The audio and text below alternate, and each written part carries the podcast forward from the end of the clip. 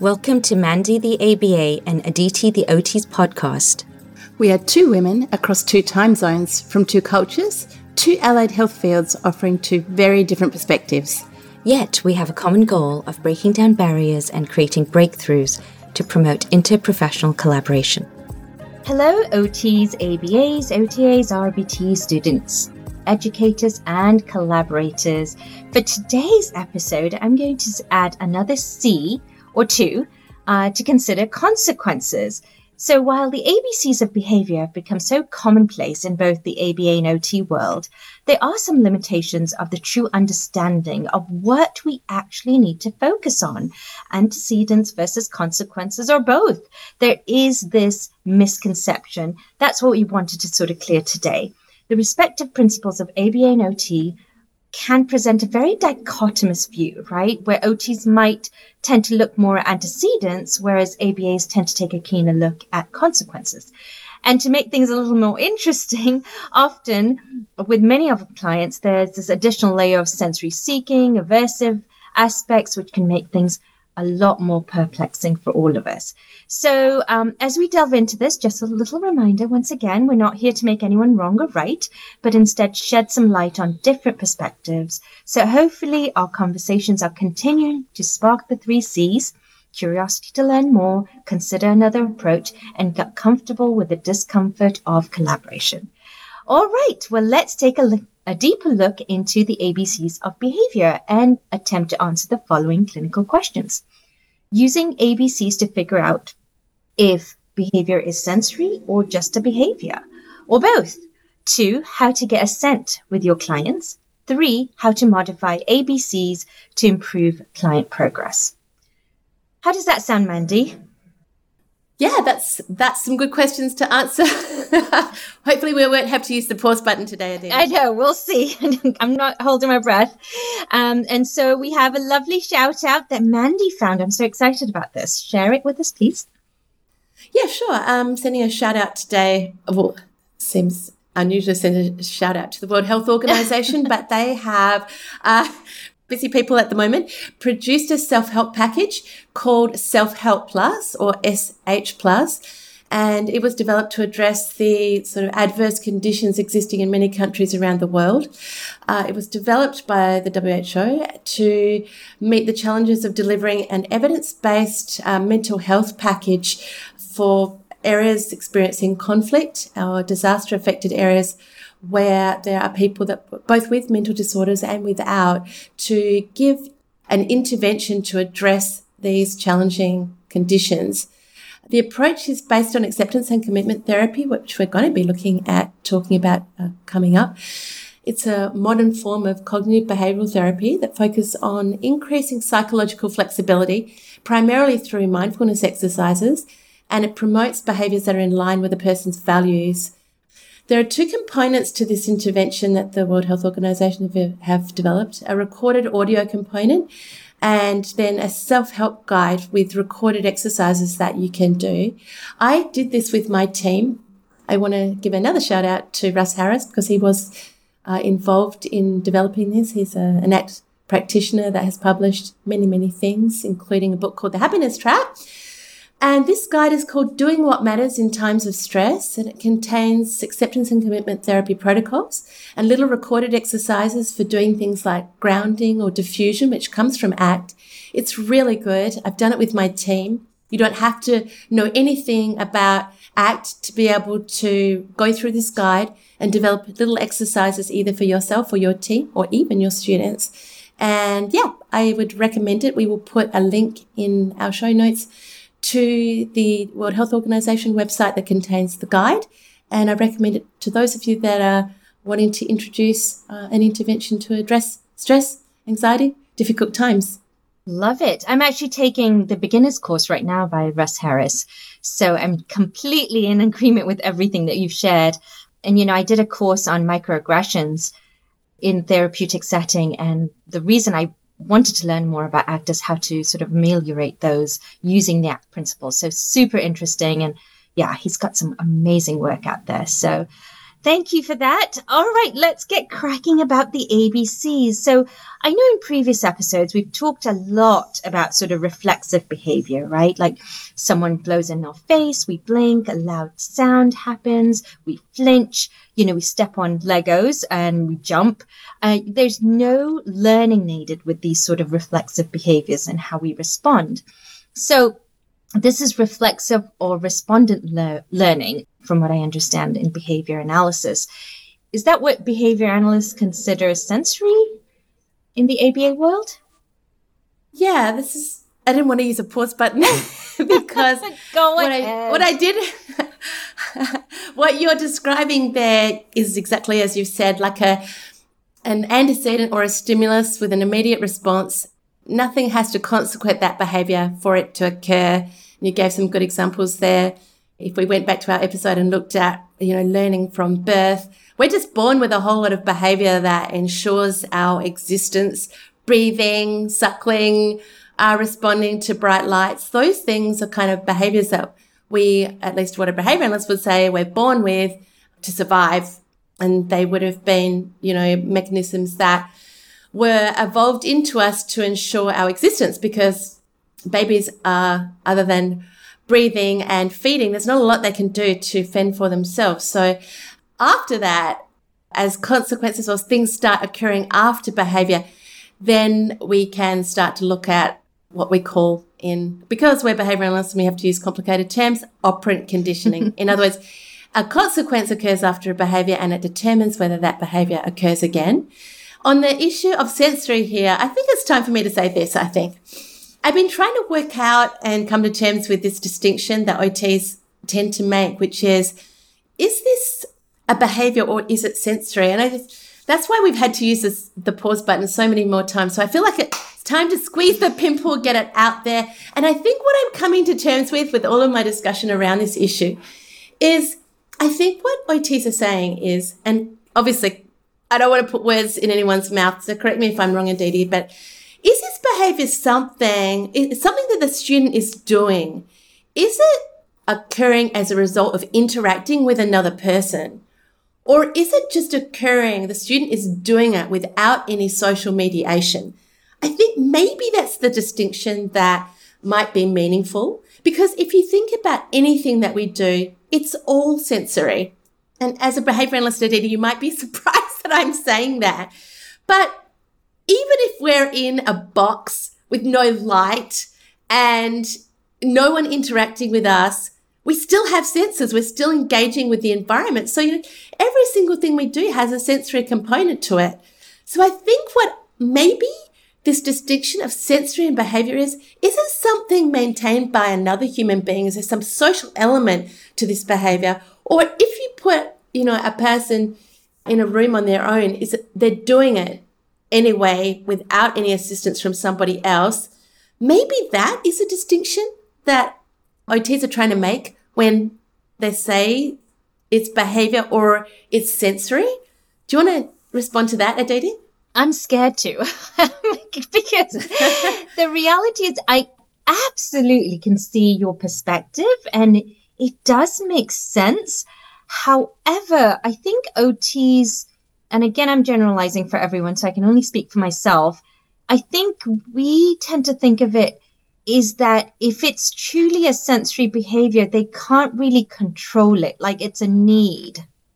Does that make it worse? I don't know. I get really stuck there because that's something that's very difficult to observe and take data on. And of course, all of our episodes are about trying to ensure that we're not guessing, that we actually have data to support our conclusions. So, yeah, so I get stuck on the issue of need, sensory. Let's continue because I think when we start looking at consequences, then that's going to help with that type of discussion. And I really think that's why OTs have started looking at the ABCs of behavior because at some level it helps them sort of delineate that okay, it might just be not be something their body needs in their language, but maybe there are other variables at play here. So I do think it's really amazing that OTs have stepped out of the box of everything is sensory. How does this discussion start to come about, Aditi, when you say they've started to look at, I want to say consequences, mm-hmm. uh, because from a behavioralist perspective, we will generally say it's the consequence that some, you know, what happens after behavior determines whether it occurs again. So you can establish and change things prior to a behavior to either make a behavior more likely or to reduce the likelihood of it occurring. But it's really what happens after behavior that, you know, determines continuity of that behavior. You know, when you say OTs have started to look at those things, how do you think that discussion has come about or that movement has come about?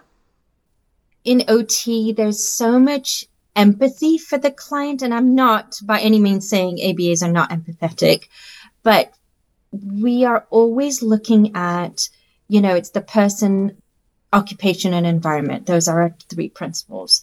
So when we look at the environment and we go, okay, what's preventing them from participation? Sometimes it's a physical disability and other times and you know it's a sensory disability where they just can't tolerate x or y. And and so i think that's where it comes from because the first thing we look at is the environment. And so antecedents are what we look at more than consequences. And i think once we interacted with ABAs, and perhaps it started at the same time. I'm not sure. It did for me. I can only speak personally. I worked with an ABA therapist, and she opened my eyes to that. I was not aware at all. And when she opened my eyes to the consequence of what I was suggesting, that's where we clashed. And I was able to sort of take her purview a bit. But it is about starting with the environment and the uh, physiological condition of the person this is very familiar terminology to a behavioralist. So we consider the environment to be primary. Establishing an environment evokes behavior.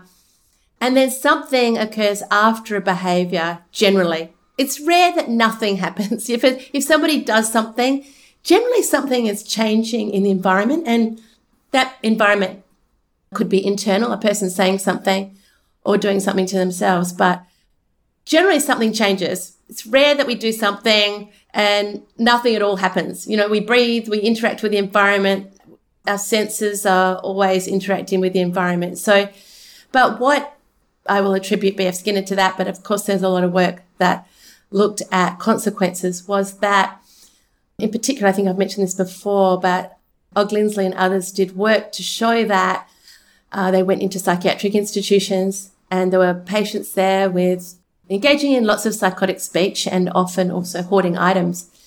And they changed the consequence in response to those behaviors occurring. So, um, you know, if a, a, client was engaging in psychotic speech, they removed attention when they were engaged in that psychotic speech and provided lots and lots of attention when they weren't engaged. In other words, they got lots of pleasant things in the presence of behavior they wanted to see more of and less pleasant consequences when they were engaged in behavior that was determined not to be in the client's best interest. And guess what happened? There was less psychotic speech. Mm-hmm. And so the nurses delivered attention and all of the great stuff contingent on behavior that they wanted to see more of. And they got more of that behavior. And so, you know, a paradigm came about of course, our science comes from laboratory, so it wasn't just human work. There was work with animals as well to show that what happens after behavior determines whether it occurs again. And that's the most important contingency. It's certainly how humans evolved. You know, we run into a brick wall. We learn not to do that again for lots of different reasons, pain and otherwise. We touch a hot stove. Very quickly, we learn not to do that again. Um, we avoid unpleasant circumstances that in the past evoke pain and other unpleasantries. And so this consequence of what happens after behavior is critical to how we start to engage with the environment in the future. And you can see this very early on with a baby that seeks out mum's attention, that learns how to smile. You know, those things are all determined by what happens after behavior. So, so yeah, the environment is everything. And what behavior gives us is a way of determining what is the consequence that's occurring.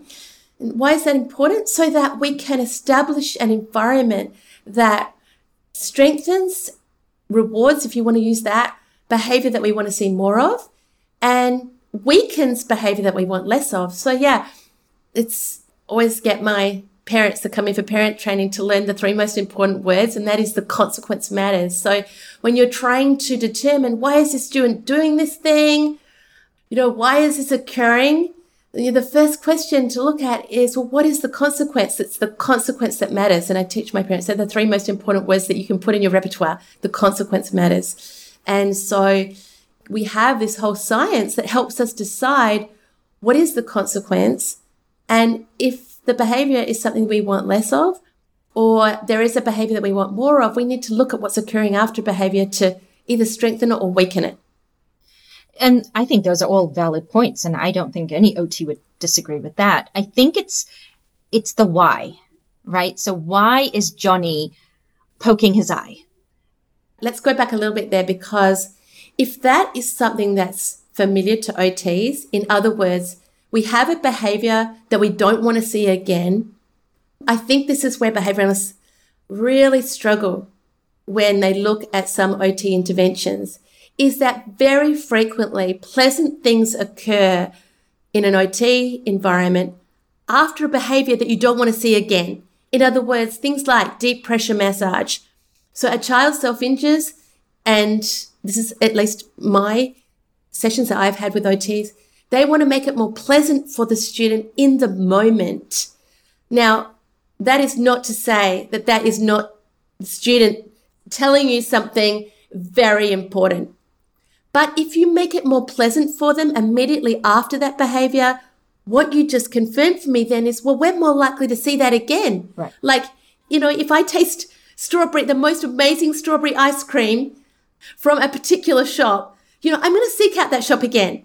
So if something pleasant happens for me after I engage in like a head hit or a bite, and all of a sudden I get deep pressure massage and I like deep pressure massage, mm-hmm what a behavioralist will say is, well, this is not the student going, oh, I'm going to bite and therefore it will get more pleasant for me. No, we evolved to do stuff that feels pleasant or things get better for us. So if the consequence is important, then we have to make sure that we don't deliver it a pleasant consequence after a behavior that we don't want to see again. So if these terms are easy to understand, it should be easy to understand. Providing positive or pleasant attention, you want to do that in the presence of behavior that you want more of, or not provide it when a behavior occurs that you don't want more of. That's what's important that I don't see OTs coming in contact with. Now, okay, that's a big statement, but I think if you want to talk about, and this is where Aditi, you're always saying we don't want to make anybody wrong here. But if there is a big divide between the ABA world and the OT world, it's that. That's the big one. If you're going to put interventions in place and look at their effectiveness, don't do it immediately in the presence of behavior that you don't want more of if it's potentially a pleasant consequence to that student do it prior to the behavior. You know, if you want to use these interventions that um, OTs will often use, like deep pressure massage or what are some other ones, Aditi, you know, uh, sensory toys. It's important when you deliver that consequence, not that we don't think that we shouldn't, you know, try interventions and measure their effectiveness. We're all about that. But it's the timing of the delivery of them that's where ABAs get excited, for want of a better word.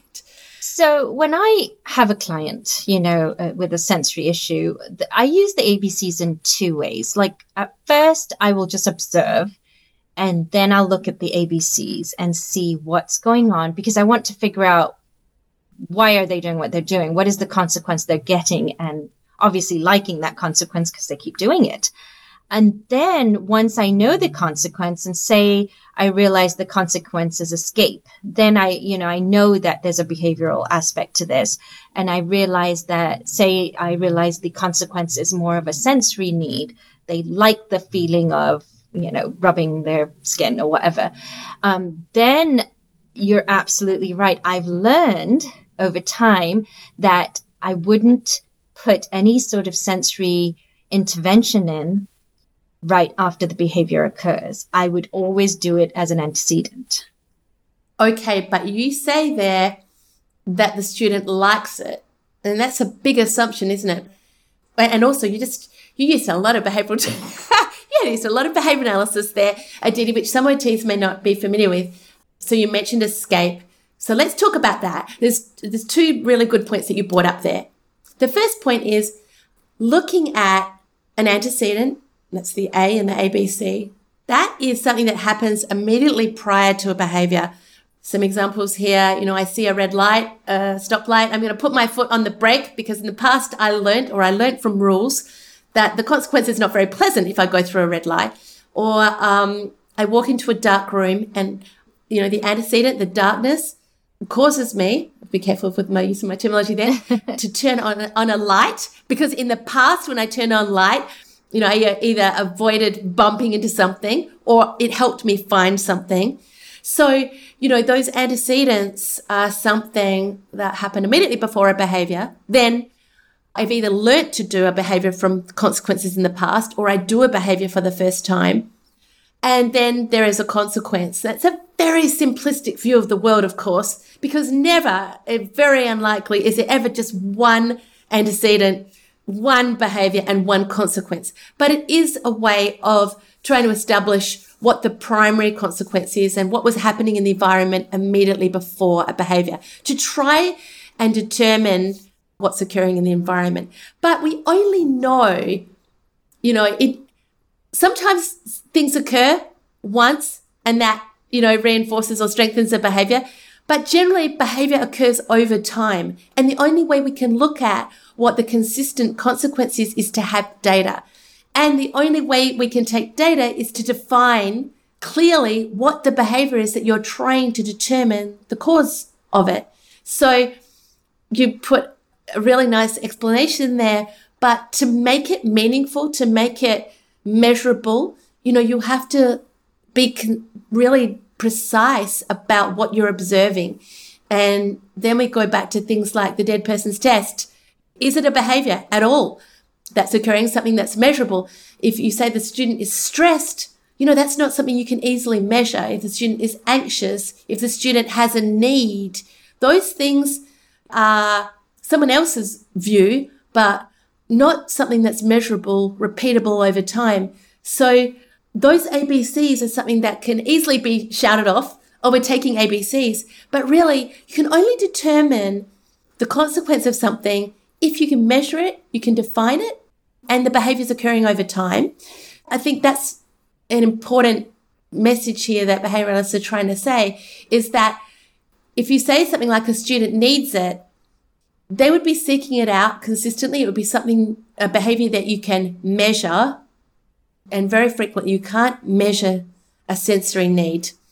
And that you can observe it, you can take data on it and determine if it's occurring over time and you will not get any um, backlash from me there. I mean, I, I think every single OT out there is like, I wish there was a way to measure sensory aspects. That's the whole problem is that we have a hard time finding a way to make it observable and measurable. But, stop there because if you're doing science, you can hypothesize, right? So you could hypothesize for instance, that we think it's sensory. What an intervention might be to consequate it. So, you know, you want a student to do something, they have a sensory need of some sort.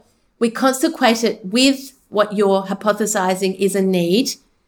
And if the behavior strengthens, if you want it to strengthen, then your hypothesis could be proven as opposed to uh, by taking data so if you say the student needs to press into Play-Doh or needs to have deep pressure massage and you provide it contingent on a behavior that you want to see more of, then you would expect the behavior to increase. So there is a way of measuring yeah, those hypotheses that you come up with. The problem is that most people don't do that. They just assume Right. And and it's because they don't know. Like I mean no one's ever broken it down for us in the OT world, you know, to measure it. But exactly what you said is what I did in the schools this past year. Um, I have a student who the teacher says, you know, he's rocking at a rate of 150 times in a minute. I measured it. And then she said, well, can you put a sensory intervention in? And I was like, I can, but I need to figure out if it's working because I can put random things in all the time. And so I had him just put a cushion between the chair and his back. That's it. That's all I did. And then using the chart, I was able to measure if that behavior increased or decreased. And the first day, it decreased. But then three, four days later, he went back to doing what he was doing. So absolutely. I think that's where I love precision teaching. I love the chart because it can quantify some of my sensory hypotheses, as you so rightly mentioned. I think it really helps in that scenario. So let's just go back. That's a very good example. I know we're going to do a case study shortly.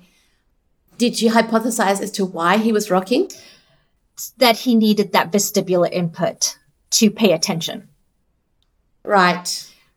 Because the teacher said to me, she said, you know, we've tried so many things and he's not paying attention. He just sort of zones out, but it seems like he needs that. And I, I don't know if he does or not. I have no idea. So I was like, well, I'm happy to try something, but I will take data. And I was able to recruit the teacher aides to help me with that process.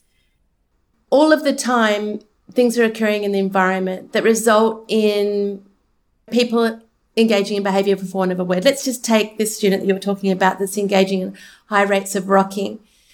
You know, assuming that he did that in the classroom when he was left on his own devices, when people presented tasks to him, that there was high rates of rocking.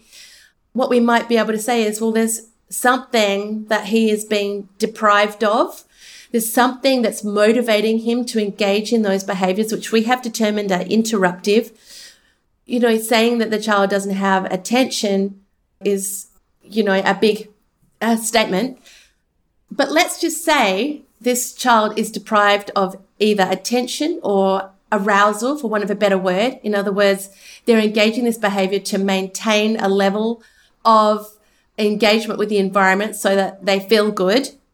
As we said before, our adage, both of our adages are the student is always right. Mm-hmm. So, you know, the first thing I guess you would want to look at this is a highly interruptive behavior. It's happening at high rate. You measured it, it's occurring at 150. What you did there was put in place an antecedent intervention of a cushion to see if it impacted the student. Could that cushion do something that is reducing the basically what you're doing there is reducing the pleasantry of the rocking and giving them let making them less motivated to rock or what the student could be telling you there is i need something to do like my motivation is I'm doing something because I'm motivated.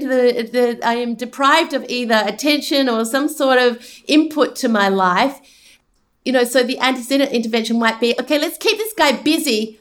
Let's give him attention for staying on task. Let's consequate him when he's not rocking and see what happens.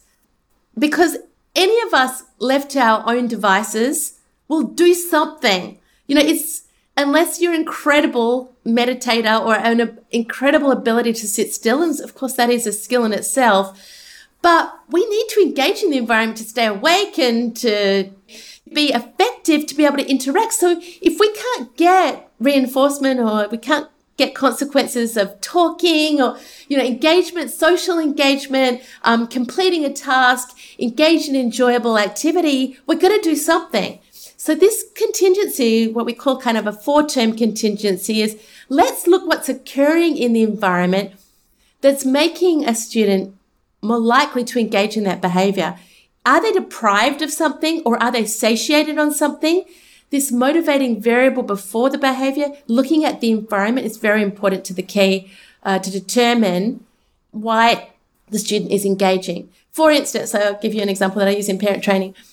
Um, if I see someone madly running around to look for a Panadol or you know something to improve a headache, pause right there It would be a Yeah. Tylenol here, just so, so everyone Okay, knows what thank you. Tylenol is. Sorry, Tylenol, pain relief Yes. medication. Yeah, for us Aussies, Panadol or Nurofen. Um, if I see someone madly looking in their bag or running to a cupboard where, you know, the first aid cupboard to look for a pill, I would say they're motivated. In other words, what has occurred in the environment is they are in pain and they're now engaging in behavior to get Panadol when before they weren't. So this motivating variable is something that makes the behavior more likely or less likely to occur. So that contingency, I think this is something that OTs are familiar with. Let's look at the environment. If we have a behavior that's occurring at that high rate, what's occurring in the environment? What's the setting event or something that's, what's the motivation for that behavior? And how is it getting consequated? Now, this I've already said the consequence is the thing that's most important. But in looking at those ABCs, if you have a behavior that's high rate like that, what is the motivating variable that's making that behavior more likely to occur? And so let's go back a little bit there. So did you eventually get a reduction in that behavior? Um, yes and no. So I'll, I'll go into that. But first, I just wanted to mention that I really wanted to talk to him first and go, you know, Johnny, do you know you're rocking this much? And he was quite aware of it. And I said, you know, why are you doing it? And he told me, well, I just like it. I like how it feels. It helps me. And I'm like, okay, but do you know it's very disruptive to the classroom and the teachers and the other students? And is this something you would like to try to stop doing uh, during your day at school? And I didn't, we did notice that he did it more during math class versus other classes. So I really targeted the, the period he was doing it a lot in.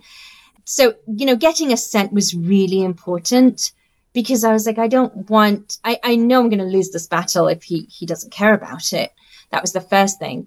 And then the second thing to answer your question, did it got better? It did for like two days. Um, I had the teacher's aides take data for two days and it did come down. I don't remember the numbers exactly, but it did come down somewhat, but then it went right back up. So I've seen this a lot. Whenever I put a sensory intervention in, often the novelty is what changes that behavior for a few days and then it spikes right back up and goes back to what it was.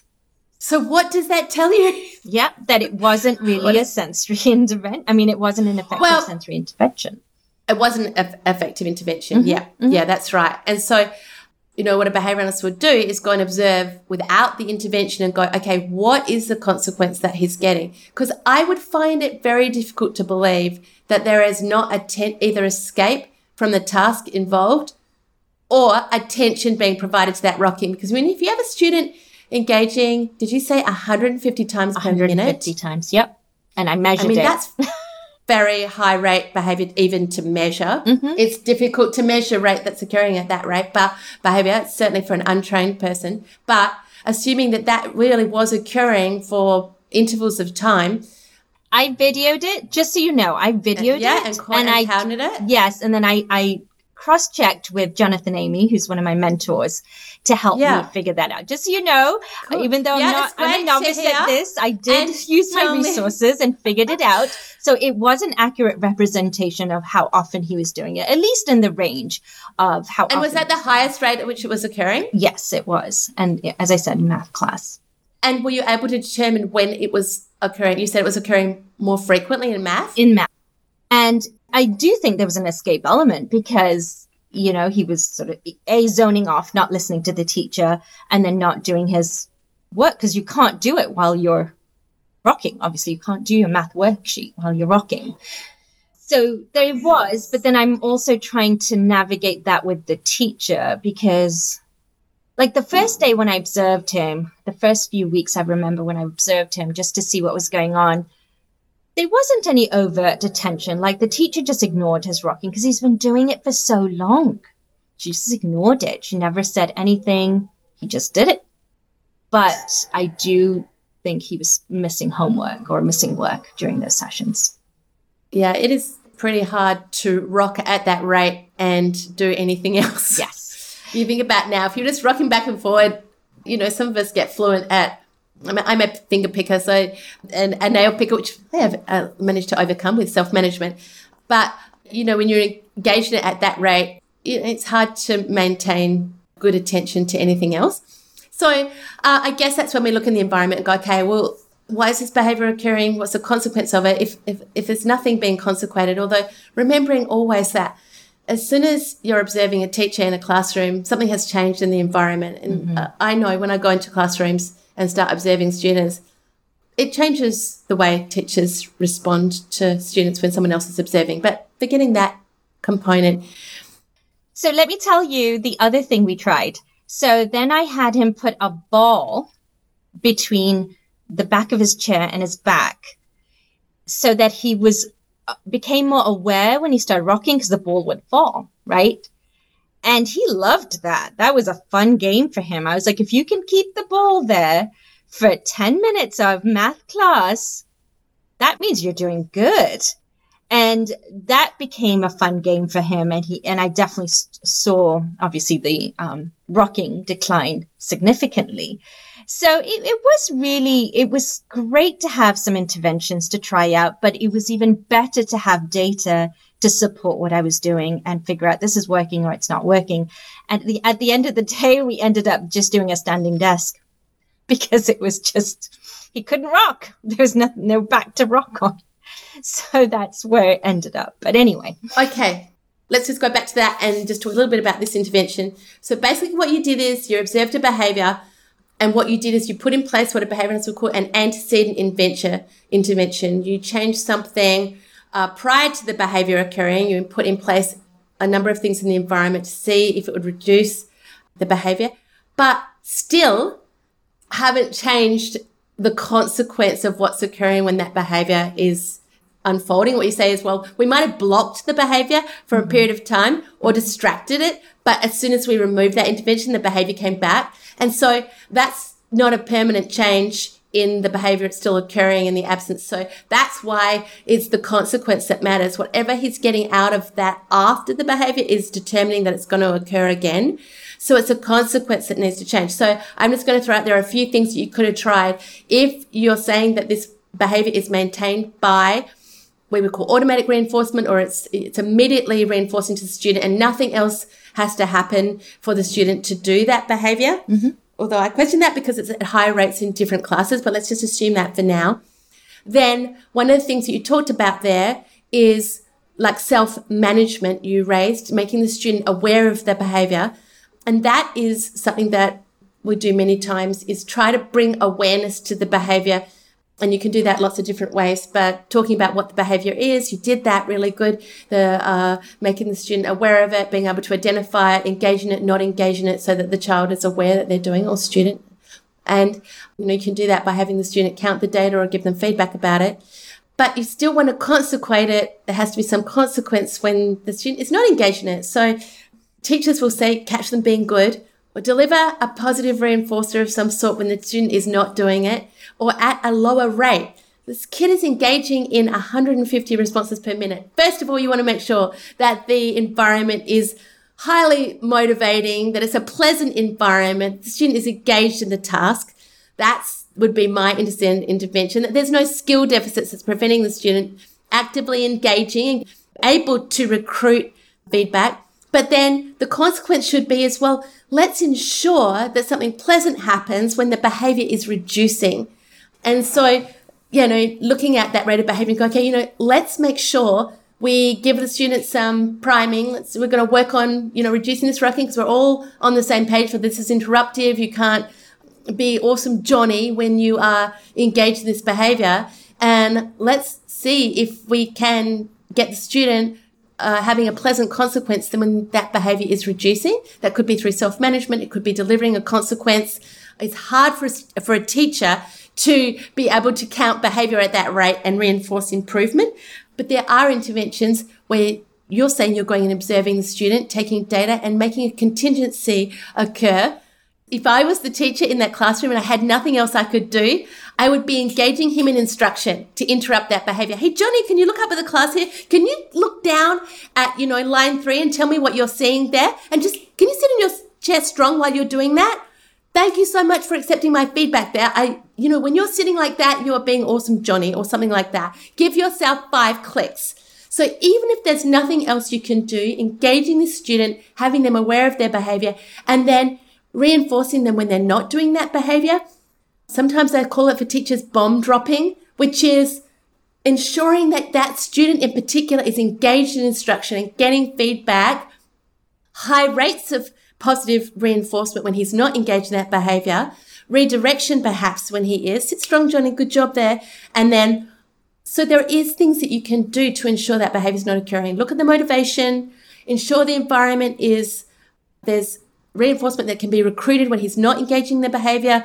Yeah, there's some, some other things you can do even in a classroom when the, a teacher is, has 20 other students to engage in to ensure that there is a different consequence to getting that sensory feedback in the moment if that's what you've occurred is happening. Well, definitely some food for thought. Um, I guess yes. the last thing I just want to ask you is how to get assent with your clients. You know, I kind of mentioned what we did in this scenario. Do you have any other strategies or thoughts? Well, yeah, making the environment so pleasant for a start, you know, ensuring that you consequate behavior that you want to see more of so you feel pleasant, but mostly looking at the task that the student is engaged in. Is this a task that he has the skills to complete? You know, is it very difficult for him? If it is, then uh, we'll refer to an upcoming episode. Um, and uh, that is going to help you look at the goal that you have and make sure that it's within the student's repertoire of behavior and not too difficult for them just what you said there, have the student engaged where they're tracking their own data and engaged in their own performance and, and that they have goals that are in line with, for instance, if you're working on handwriting, you know, what is the benefit to the student of getting better at handwriting? Is this a goal that you can set him and go, what would improve for you if your handwriting got better? And so, under, you know, the student is not just having something delivered to them, but they're tracking towards something and that pleasant things occur when they're engaged with you. So lots of praise if that's reinforcing to the student. Yeah, that's exactly what I'm talking about, Johnny. Look at how you picked up the pencil just then. You know, look at how you just straightened the paper on your own without any of my feedback. So ensuring that you are strengthening and reinforcing behavior that has the student engaged that it's a pleasant task that's involved and that great things happen when the student is engaged and involved in the activity. So yeah, coming back to what you said at the beginning, Aditi, there is this is an environment that promotes a student being engaged. And is it being consequated? Because remember I said the consequence matters. Are they being consequated for that engagement and, um, and assent in the program? If they're not, if the student is in inverted commas, unhappy, if they're attempting to avoid your instruction, that should signal something very important that there's something about the environment or the task that is unpleasant to the student. And that's where, you know, the analysis should start. I guess we could go on and on. There's so many examples here, but I think you hit the nail on the head. And yes, consequence is king, and we need to start looking at it a little closer, especially in OT. Um, so, Mandy, do you want to tell us what's coming up next week? So, we have Amy Evans and Liz Lefebvre. Gosh, I really hope I said that right. I'm sorry, Liz, if I didn't. Two awesome precision teachers with uh, a lot of experience in behavioral interventions with all sorts of students. They're going to come and talk to us about uh, the trick to writing smarter goals. That's really exciting. They're also going to talk to uh, look at exactly what you're just saying there. Look at the goal, ensure that it's tailored to the student, and that you're starting in the right place for a student that has is tracking towards a larger goal. How to break that down, how to get fluent performance of each of the little components that you're working on towards a bigger goal. That's really exciting. Awesome. And a quick win from today's episode? Uh, two quick wins actually that I just thought of is first of all, the student is always right. And um, some OTs might be surprised to say that that is predominant in behavioral intervention. If a student is doing something, it's because they are being reinforced for it. And so, yeah, Skinner uh, coined this term that whatever the student is doing, you know, we, we're making an environment that promotes them doing that. So we would look at their behavior first and then determine how to create an environment that promotes alternative behavior if that's what we're trying to do. The student is always right. And then another quick win, and perhaps this is a resource as well, other than the World Health Organization, is that we'll have, um, for those of you that want to start to take some data at first instance, at least an ABC diary that helps you look at that motivating variable, the, the environment, the setting in which this behavior is occurring, the immediate antecedent, what the behavior is defined, and what the consequence is. So you can start to collect some data over time, at least to try and hypothesize what the consequence is, so that you can develop a consequence outside of an interruptive behavior. Or a functional alternative consequence, I should say. Perfect. And there are a couple of Facebook pages you could go our Facebook page uh, and a, a, group associated with that is the ABA podcast. And it has information about prior episodes of our podcast and upcoming uh, information. And then, Aditi, you have your own Facebook page, the Databased OT, for those OTs that are wanting to learn more about collecting data. Okay, so remember the most valuable resource we have is what? each other. Without collaboration, our growth is limited to our own perspectives. So, hashtag collaboration over competition. Until next time, bye bye from the Windy City. Anuru from Down Under.